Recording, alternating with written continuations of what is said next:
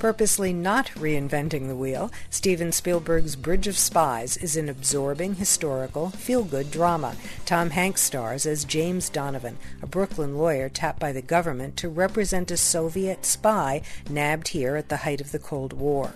One thing leads to another, and pretty soon, without his planning on it, Donovan finds himself a key figure in one of the trickiest prisoner exchanges in history. Spielberg and company keep the 1950s version of Simplicity front and center here, delivering a lengthy but rewarding salute to a little known American hero. Also in theaters, Guillermo del Toro's trippy, if bland, Crimson Peak, Goosebumps for the kids, the stunner Room, based on the bestseller, and the I thought disappointing Truth. That's a version of the story that ousted Dan Rather from CBS. From themovieminute.com, I'm Joanna Langfield.